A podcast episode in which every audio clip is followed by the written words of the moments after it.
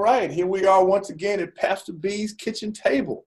You know, this is the place we break it down, chop it up, and put it back together again here at the kitchen table. And I'm so glad to have a real special guest today who's going to help us in dealing with our aging parents, and most of all, to adopt some information that we so desperately need. And he's going to be able to give us clarity on it, because this is an entrepreneur we have with us today. We say hello and tell us who you are.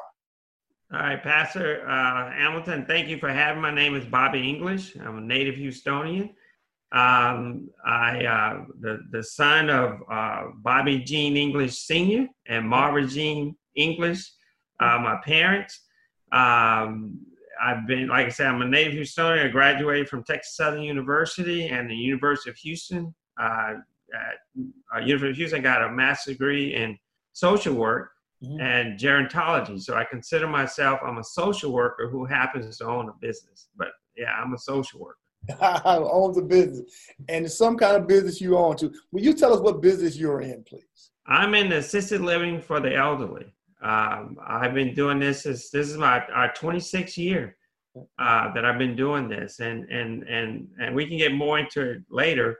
But I specifically take care of folks who need 24-hour care, 24-hour supervision. That's our specialty. That's our niche in the market. Mm-hmm. And how did you get into this?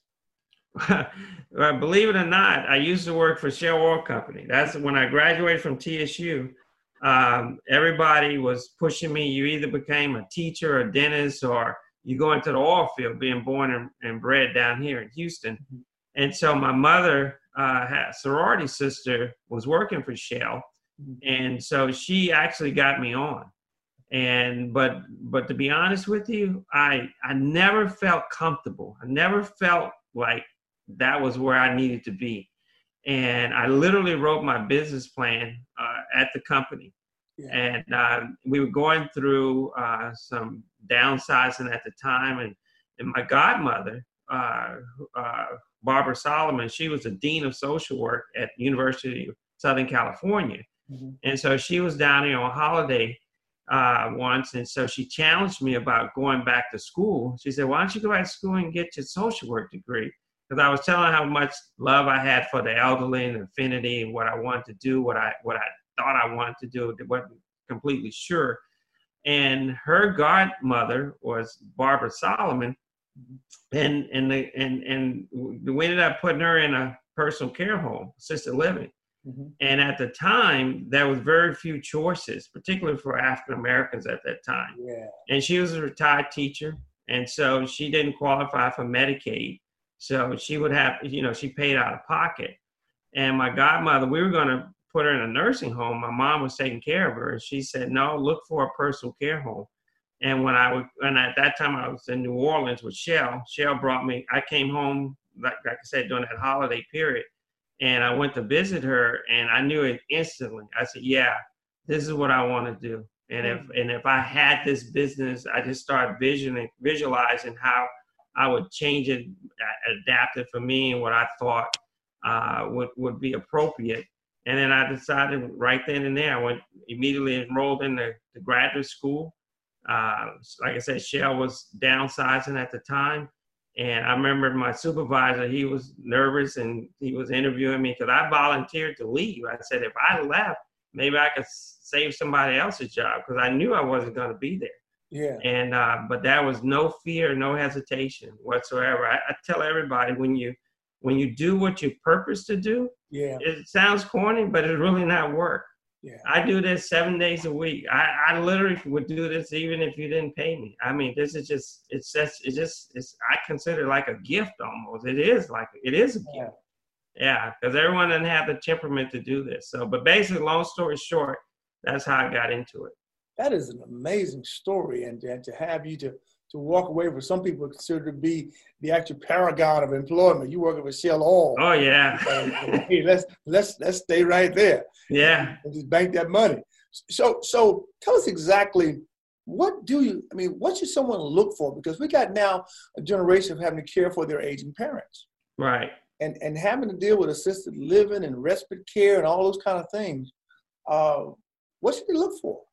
Well, basically now everyone is what they call that sandwich generation, whereby, you know, you still have possibly kids or adult children or teenagers, whatever, and we're living longer. Folks are living in their 80s and 90s. And on a personal note, my father is coming here tomorrow.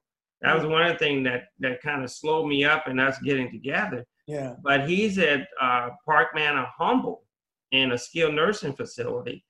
And he's coming on hospice, which is, we know what's happening, but I'm so fortunate that I'd be able to take care of him, but I'm living it today. Yeah. I literally just did a tour right before I got on this Zoom call with you and with a family, and she's in the same boat. And I kind of smiled. I said, listen, I know exactly how you feel. I said, I'm doing the same thing. Her mother's in the hospital, needing to be discharged like immediately. And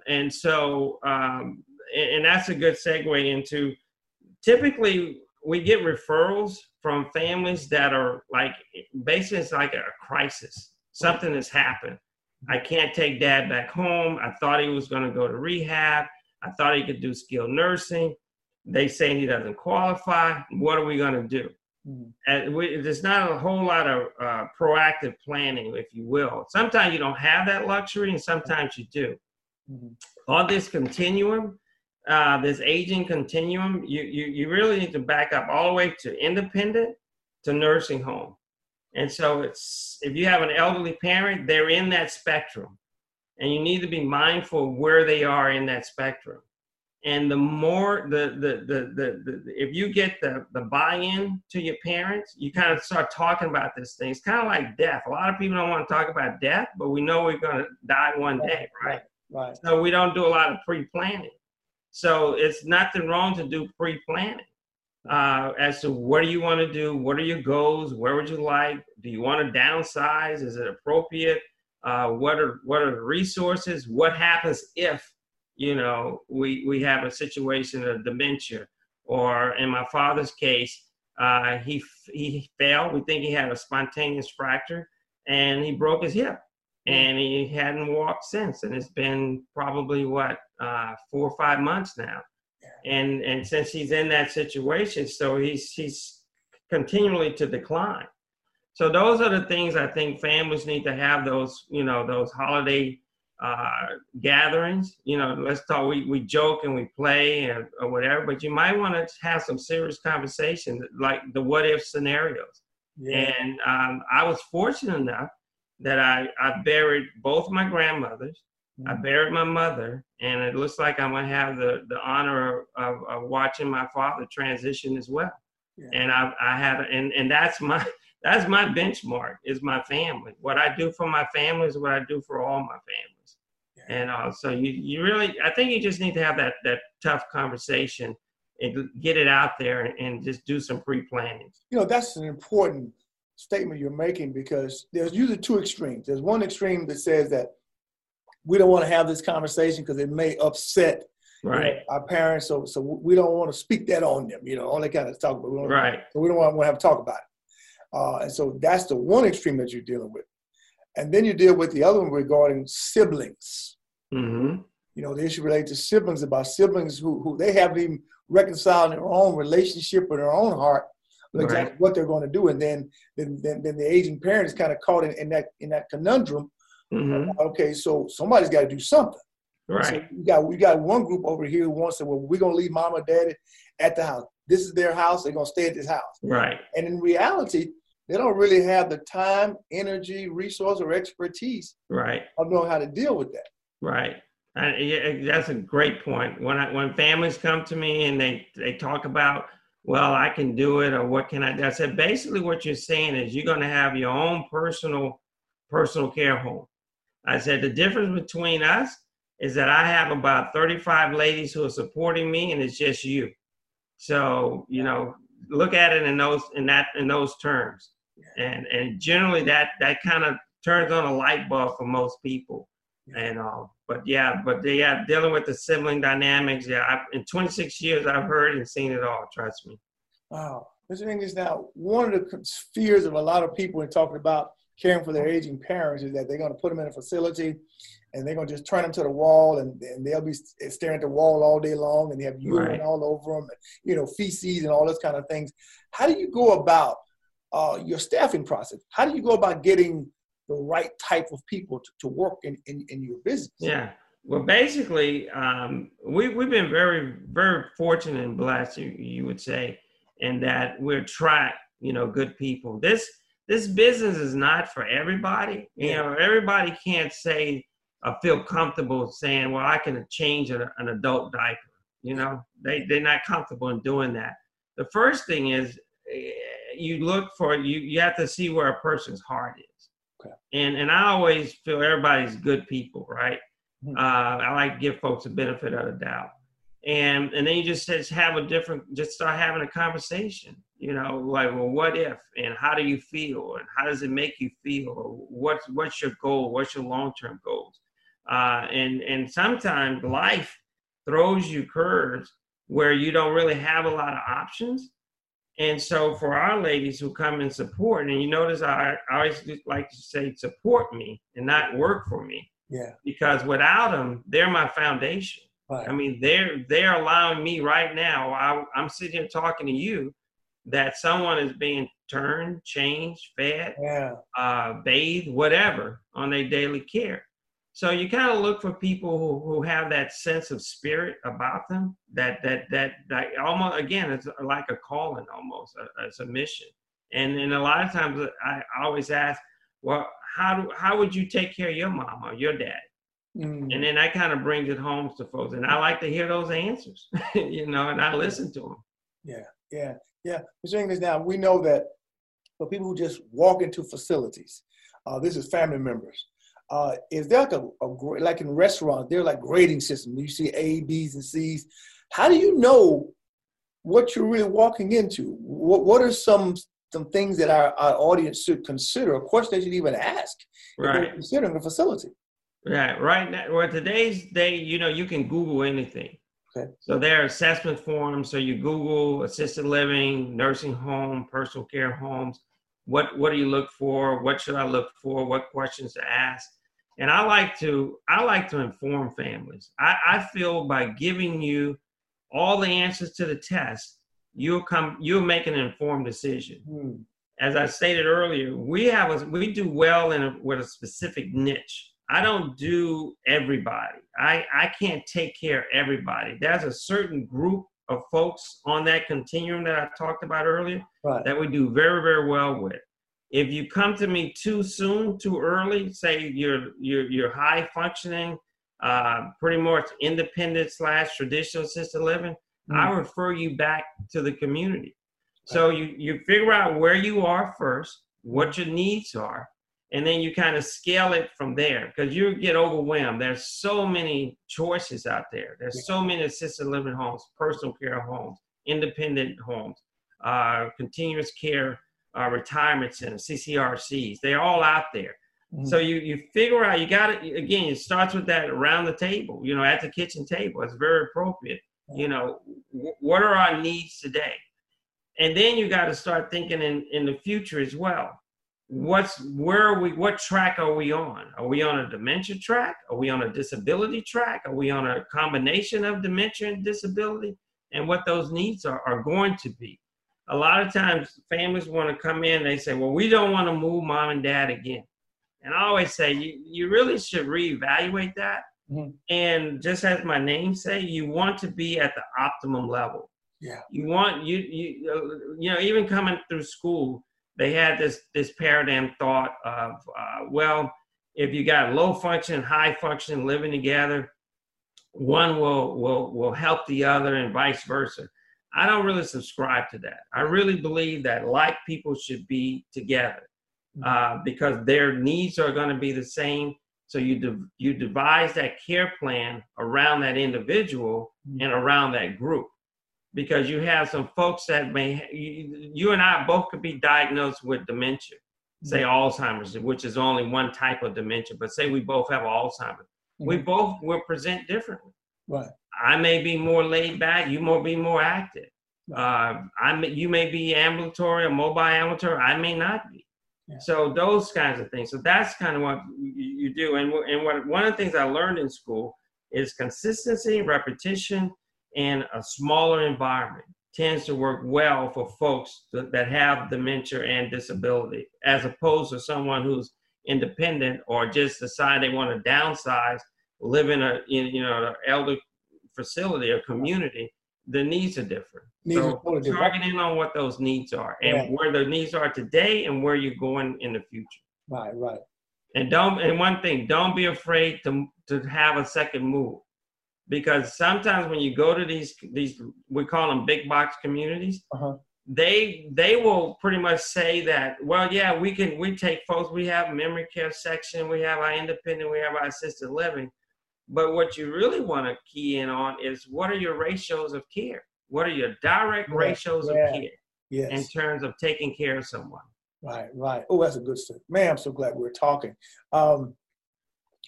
Cost considerations. Mm-hmm. What are some cost considerations families consider? What are some payment options? Because if we're having this conversation around the kitchen table, right? Somebody's got to talk about money. Yep. Yep. So, let's talk about Texas, because I know a little bit about Texas. Okay. In Texas, we're allowed to age in place. Okay. In Texas, the biggest budget to the Texas resources in terms of, say, Medicaid, nursing homes, is that nursing home. The most of the money goes to fund nursing home. That's really what Medicaid is. It's not children and dependent mothers and people like that. It's the nursing home budget. But to qualify for it, most of us don't, particularly this new cohort that's coming now, say my father's age and my mother, when she passed, she was 78. That whole group, a lot of those folks don't qualify, will never qualify, because they have a good pension. They were retired school teachers. Yeah. You will never, ever qualify for Medicaid. So now they have this thing called long-term care insurance. Most corporations provide those. Right. But you got that group, that gap, that long-term care just came really start popping off probably in the last 10 years or so. Mm. And prior to that, it was you were on your own or whatever assets you had. So most families come to me, literally, they come to me with a bucket of money. Mm-hmm. They say, basically, this is what we have. If we sold off our assets, this is what we'll have. What's your rate? Let's divide that by that number. That's how many months or years mom and dad can live. And truly, that's the economics around this. Unless you were a veteran, there are some VA assistance called aid and attendance. Mm-hmm. So you can call if a vet, a man or woman who served in active military, they could potentially require, but that's means tested as well. Yeah. So it's private pay, which is the bulk of it. It's long-term care insurance and the VA. That's all that I know that helps on this side. And then if you qualify for Medicaid, and that gets you in a nursing home, or they have a program through the state called the Community Based Alternative, CBA, that you would qualify. And that it's like an alternative to a nursing home, but typically the rates are, the reimbursements are low. And so they may not meet all the needs and requirements that you have. For instance, if you need to live in a community that you have 24-hour wait staff. I may be getting too much in the weeds, but it's something, yeah. So you may have to have 24-hour wait staff. Well, that won't necessarily cover what the cost is. In general, the average cost for, say, assisted living, personal care, like the homes that I have, you're looking anywhere between $3,500 to about $5,000. And then you have what I call the one percenters, those that money's not an issue, right, where they may be paying $7,000, $8,000, $9,000, $10,000, whatever. It doesn't matter. But in general, because we like to structure everything we're doing for what I like to call that 99%er in that middle class realm, right, retired teachers, postal workers, oil field workers. Those folks got a good pension.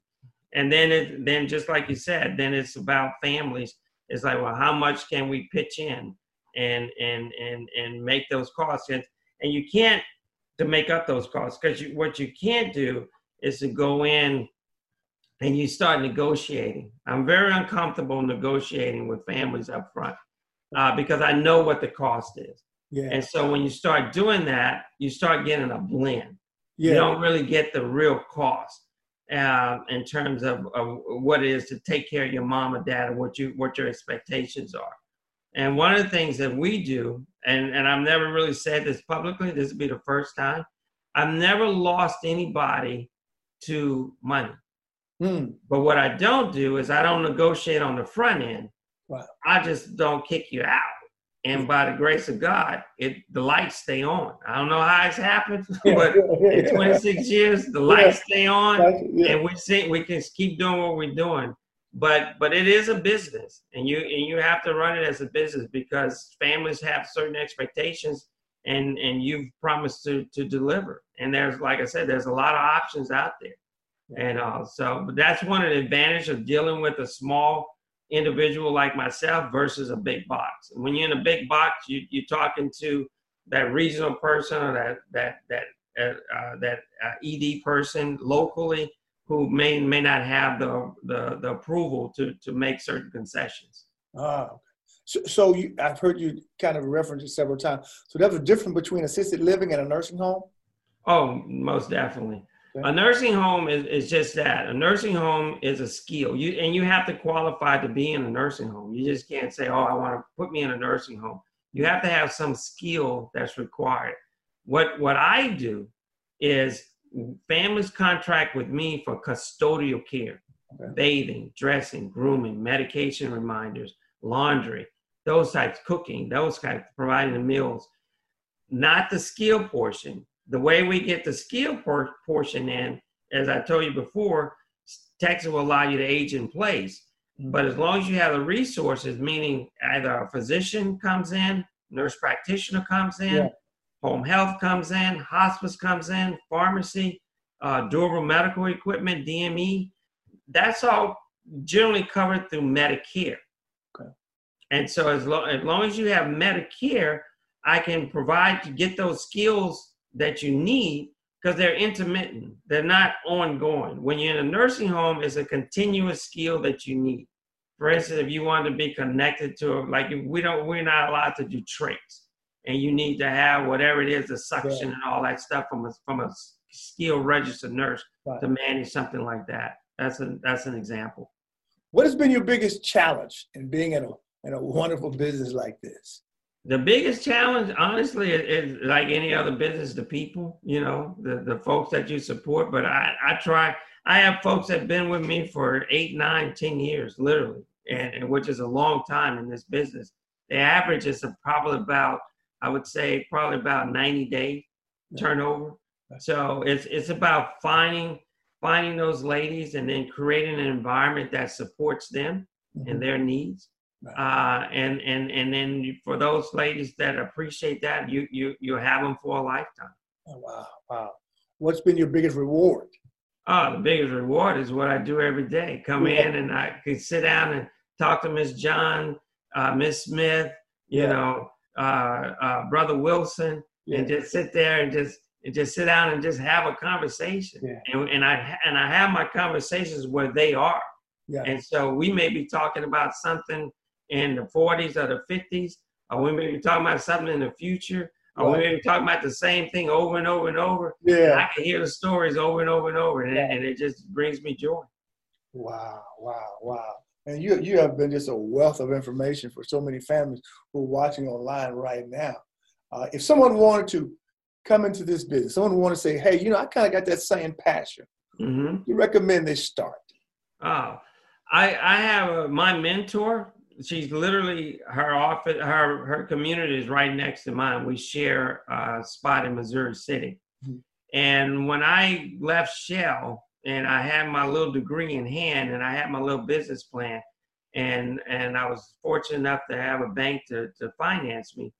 I went to her. She was the president of what we call our Houston Association of Residential Care Homes. Mm-hmm. And she was the president at that time. And at that time, Hilda probably had about oh man, she probably had 8 or 9 personal care homes. She had an assisted living. She had a home health company. She was, as the kids would say, she was a big baller. Yeah. And so I went in there, you know, as humble as I could and asking her some questions, and was very intimidated. And she said, sit down. And she sat me down and she just took me from A to Z. Yeah. And at the end of the conversation, I said, wow, you've given me so much information. I said, what do I owe you? She said, you don't owe me anything. All I want you to do is pay it forward. She said, when you get to be how I know you're going to be, just stop and pay it forward. Yeah. And I've always done that. And so when kids come to, I call them kids because that's how old I am now. When they come to me and they want to get into the business, I tell them, we kind of start with, again, like purpose. Yeah. You know, I try to guide them and direct. I don't sugarcoat it because this is a 24/7, never turns off. Imagine you're responsible no matter what, yeah, that's right, for the individuals that you collect rent from every month. So they're your responsibility.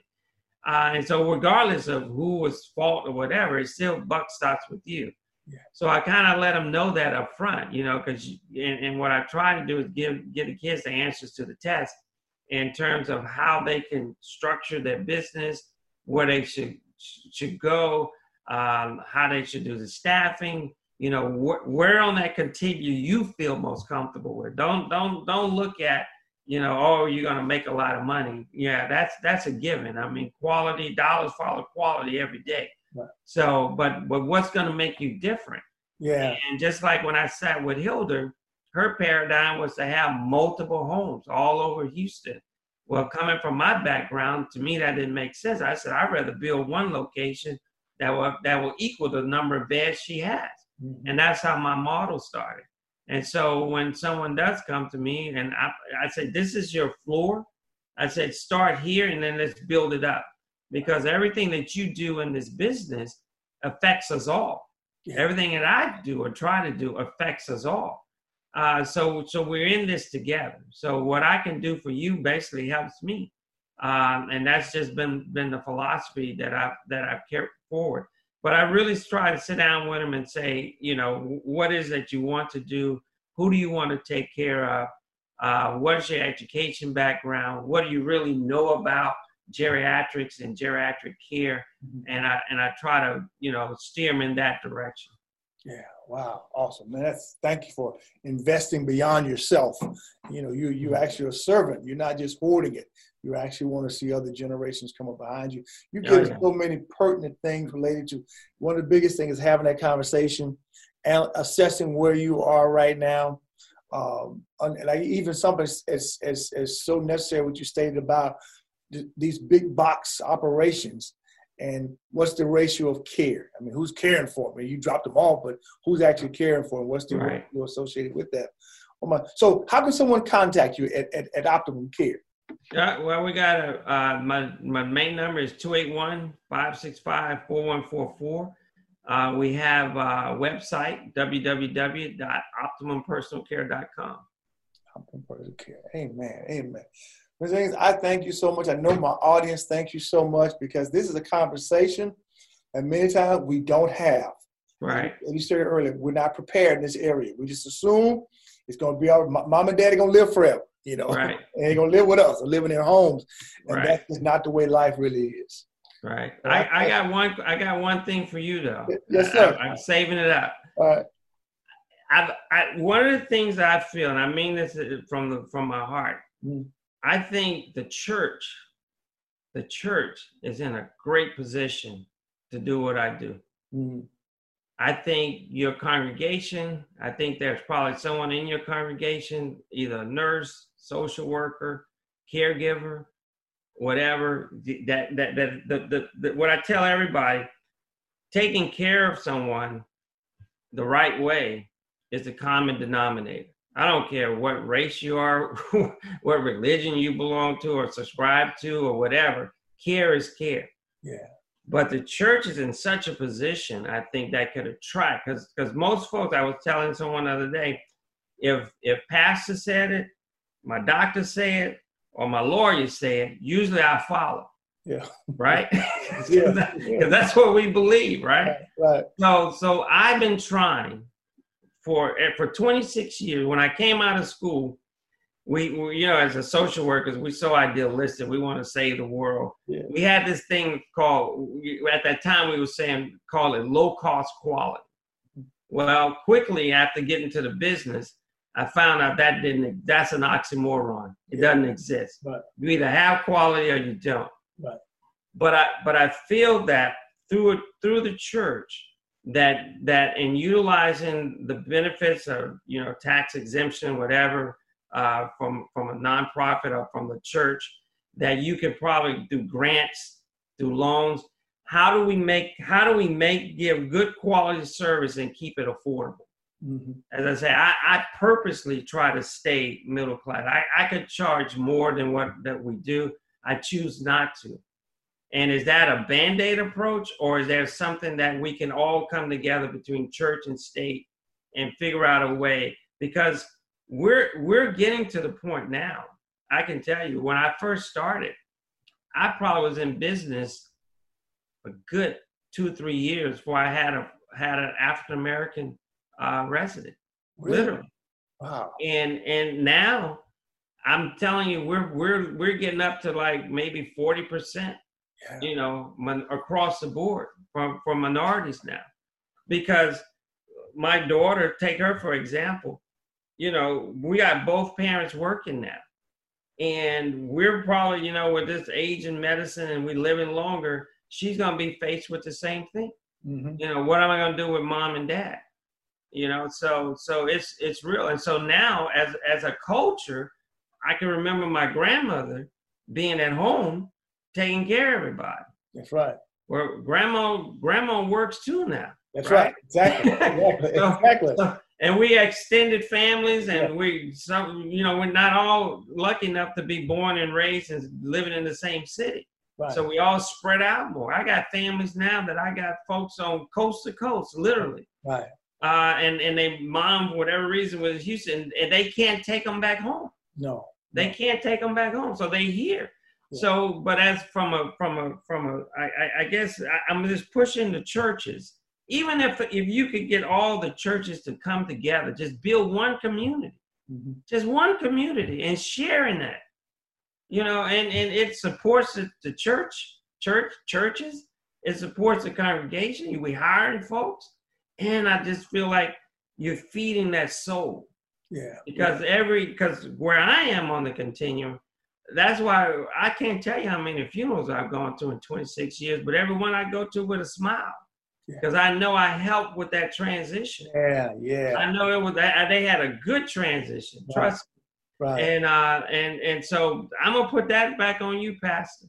So I will always humble myself, and I will be willing to do a brain dump to you or your pastor colleagues or whoever want to do this. I just do it because this is what I do, and this is what supported me. Well, that's why I wanted to have this conversation with you, because there have been some rumblings in a good way, not in a bad way. Mm-hmm.